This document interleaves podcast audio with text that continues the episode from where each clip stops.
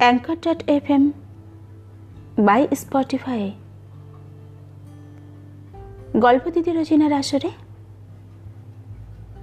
আজকের গল্প নষ্টা। দ্বিতীয় এবং শেষ পর্ব। কলমে এবং কণ্ঠে আমি রচনা ব্যানার্জি। স্বামীর কাছে বা আদর সোহাগের গল্প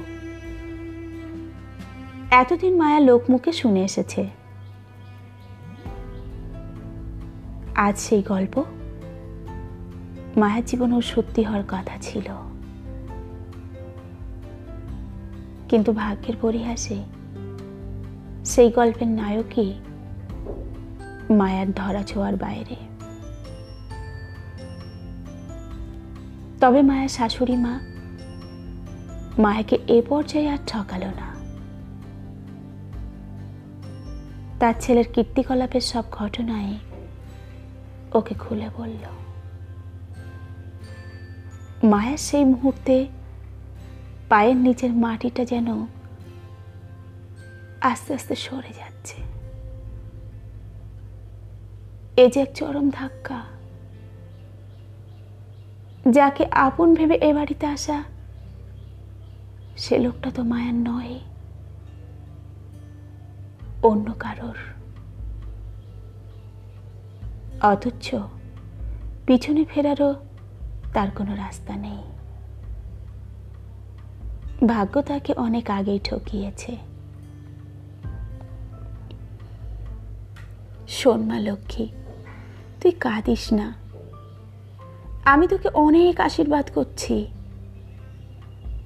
তুই তোর স্বামীকে ঠিক তোর কাছে একদিন না একদিন ফিরে আনবি। পুরুষ মানুষের মন ফেরাতে সময় লাগে না রে। লাগে একটু বুদ্ধি। তুই সুন্দরী, যুবতী, তাই আমি তোকে পছন্দ করে আমার রাজের বউ করে এনেছি। তুই পারিস আমার রাজকে ওখান থেকে ফেরাতে। তুই একটু ধৈর্য ধর, দেখবি একদিন না সব ঠিক হয়ে যাবে। যা, এখন বাসি কাপড় চোপড় ছেড়ে মাথায় একটু বড় করে সিঁদুর দিয়ে আই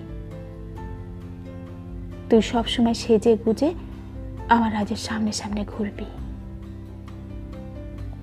জামা ঘরে যা। মায়া শাশুড়ি মায়ের কোনো কথার উত্তর না দিয়ে চোখে টলমলো জল নিয়ে উঠে গেল। নিজের জীবনে যে এমন অলক্ষণে কাণ্ড ঘটবে সেটাতে কখনো সে স্বপ্নেও ভাবিনি। তবু না দেখা স্বপ্নটা আজ মালার গলার কাটা। কই, দেখি দেখি। তুমি বুঝি শাশুড়ি মায়ের পছন্দ করা নতুন বউ। কাল নিচে নামার সময় পাইনি গো। তাই তোমার সঙ্গে আলাপ হয়নি। তবে লোক মুখে শুনলুম, তুমি নাকি ভারী সুন্দরী। তা একবার নিজের চোখে দেখে চক্ষু জোড়াই। থাক থাক বাপু, আর ঘটা করে আমাকে প্রণাম করতে হবে না। তা তোমার স্বামী তোমাকে দেখে ভুললো? এবার কি কথা বর্দি? তোমাকে প্রণাম না করলে কি চলে? যতই হোক, তুমি তো আমার গুরুজন। আর যদি রূপের কথা বলো, তাহলে আমি বলব, আমার থেকে তুমি অনেক বেশি রূপসী। যার রূপে এখনও পুরুষ মানুষ পাগল হয়, তার কাছে আমি কোন ছাড়? আর স্বামীর কথা যদি বলো তাহলে আমি বলব, নামে স্বামী হলেই কি স্বামী কাছে থাকে? আবার অনেকের স্বামী না থাকলেও অন্য স্বামীকে বেঁধে রাখে? বাহ, নতুন বউ। তোমার তো বেশ কথাগুলো বড্ড ট্যাঙা ট্যাঙা তোমার সঙ্গে আমার ভাব জমবে ভালো। তা তুমি আমার সই হবে? না, স। কোনোটাই নয়। বর্দিটাই ঠিক আছে। আমি আমার ঘরে গেলাম বর্দি আবার পরে কথা হবে। কেমন?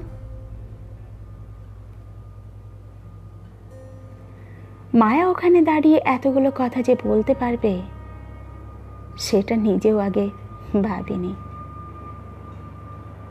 এই জন্যই মনে হয় লোকে বলে, সময় মানুষকে বড় করে তোলে। কিন্তু দুঃখের বিষয়, অনেকটা মাস কেটে গেলেও মায়া তার স্বামীকে নিজের আঁচলে বাঁধতে পারল না। রাজবল্লভ বাবু মায়ের সংস্পর্শেই আসে না। এতে বা মায়ের শাশুড়ি মায়ের উপরে ক্ষুব্ধ। এটা যেন মায়ের অপরকতা সেটাই উনি মনে করেন। মায়া এতদিনে বুঝে গেছে, মেয়ে মানুষের দোষ এ সমাজ থেকে যাওয়ার নয়।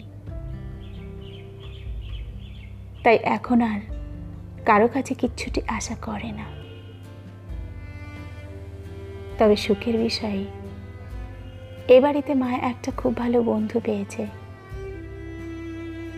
সেটা হলো অতীন। অতীনই এখন মায়ের সুখ দুঃখের সঙ্গী। অদিনের বেশিরভাগটা সময় অতীনের সঙ্গে গল্প করে কাটাই আস্তে আস্তে অতীনের ওপর মায়ের একটা অদ্ভুত মায়া পড়ে যাচ্ছে। নিজের একাকিত্বকে দূর করার একজন সঙ্গী অতীন।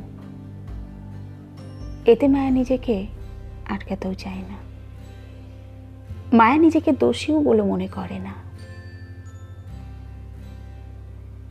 অনেকটা সময় এভাবে কাটার পর দুজনেই বুঝতে পারল তারা এখন অনেকটা ঘনিষ্ঠ হয়ে গেছে।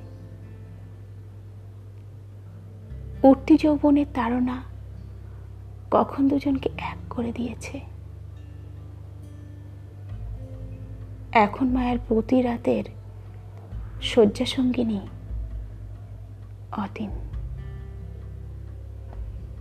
মায়া তার বাদভাগা যৌবন লৌহময় ললাটে শরীর, টানা টানা দৃষ্টি, ছলনময়ী ভাবভঙ্গিতে স্বামীকে কাত করতে না পারলেও অতীনকে কাত করেছে। কিন্তু মায়ার এই শারীরিক সুখের সুধা খুব বেশি দিন কপালে সইল না। ওদের এই গোপন প্রণয়ের কথা সারা বাড়িতে ঢিঠি পড়ে গেল। এতদিন পর রাজবল্লভ বাবু তার পৌরসত্ব দেখাল। মায়ার উপর প্রহর করে। যাক, অনিচ্ছাই হলেও তোমার হাতের ছোঁয়া আমি শেষ পর্যন্ত পেলাম, বলো? কি সৌভাগ্য বলো তো আমার? এতদিনে আজ অনুভব করতে পারলাম তুমিও একজন পুরুষ। চুপ করো, নষ্টা মেয়ে মানুষের কাছে। আমি আমার কথা শুনতে চাই না। তুমি আমার বাড়ি বসে আমার ঘরকে অপবিত্র করার দুঃসাহস দেখালে কি করে? ও, এটা তোমার ঘর বুঝি? ঘর কাকে বলে তুমি জানো? অপবিত্র কেবল আমি? না, আমার সঙ্গে তুমিও। তুমি এবং তোমার বাড়ির লোক আমার কাছে কি আশা করেছিলে? আমি কি কাঠের পুতুল? আমার কোনো চাহিদা থাকতে পারে না? তুমি তো অক্ষম নও। তুমি তো তোমার চাহিদাটা ঠিক দিনের পর দিন মিটিয়ে যাচ্ছ। তাতে তো তোমার বাড়ির লোকের কোনো হেলদোল নেই। আর আমি বাড়ির বউ বলে আমাকে সারা জীবন সত্যি হয়ে কাটাতে হবে।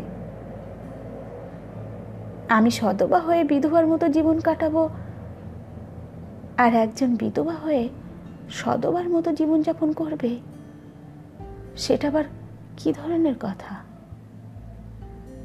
নাকি আমি গরিবের মেয়ে বলে আমাকে দাসীর মতো জীবন কাটাতে হবে।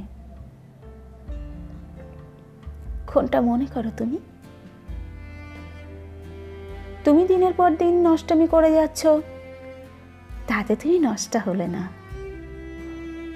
তোমার বৌদি তোমার সঙ্গে নষ্টামি করে, তাতে সেও নষ্টা হলো না। তার কারণটা কি? সে এ বাড়ির বংশধরের সঙ্গে নষ্টামি করে তাই সে সতী? আর আমি একটা বাইরের ছেলের সঙ্গে থাকি বলে আমি নষ্টা। আজ তুমি আমাকে একটা কথার জবাব দাও তো। আমাকে এই নষ্টা বানালোটা কে? আমি তো প্রথমে খারাপ ছিলাম না। তুমি, তোমার বাড়ি, তোমার এই সমাজ আমাকে খারাপ হতে বাধ্য করেছে। হ্যাঁ আমি জানি। আমি যেটা করেছি সেটা চরমতম অন্যায়। কিন্তু তুমি যেটা করো, সেটা কি অন্যায় নয়? আমি তো দিনের পর দিন তোমার জন্য পথ চেয়ে থেকেছি। আমি তো আর মায়ের কথা মতো নিজেকে সব সময় সাজিয়ে রেখেছি। যাতে তোমার নজর আমার দিকে একটু হলেও পড়ে। কিন্তু তুমি আমার মনের কষ্টটা কোনোদিন দেখার চেষ্টাই করনি। আমার দিকে ঘুরেও তাকাওনি। তাই আজ আর কোনো কিছু তোমাকে বোঝানোর দায়ী আমার আর নেই। তোমার বড় বৌদি যদি এ বাড়িতে বুক ফুলিয়ে ঘুরতে পারে তাহলে আমিও পারি। আজ আর আমাকে শাসন করার কোনো অধিকারও তোমার নেই। তুমি এখান থেকে যাও। আমাকে একা থাকতে দাও। যাও। সেদিন মায়ের মুখের সামনে জমিদার বংশের ছেলে রাজবল্লভ বাবু কথা খেই হারিয়ে ফেলল। রাজবল্লভ বাবু বেগুতিক দেখে ঘর থেকে বেরিয়ে গেল। তবে বেচারা অতীন ঠিক তার পাপের শাস্তি পেয়ে গেল। সে তার এতদিনকার ঠিকানা হারিয়ে রাস্তায় দাঁড়াল। আর মায়া নষ্টা উপাধি নিয়ে ঘরের মধ্যে বন্দি হয়ে এক কোণে পড়ে রইল।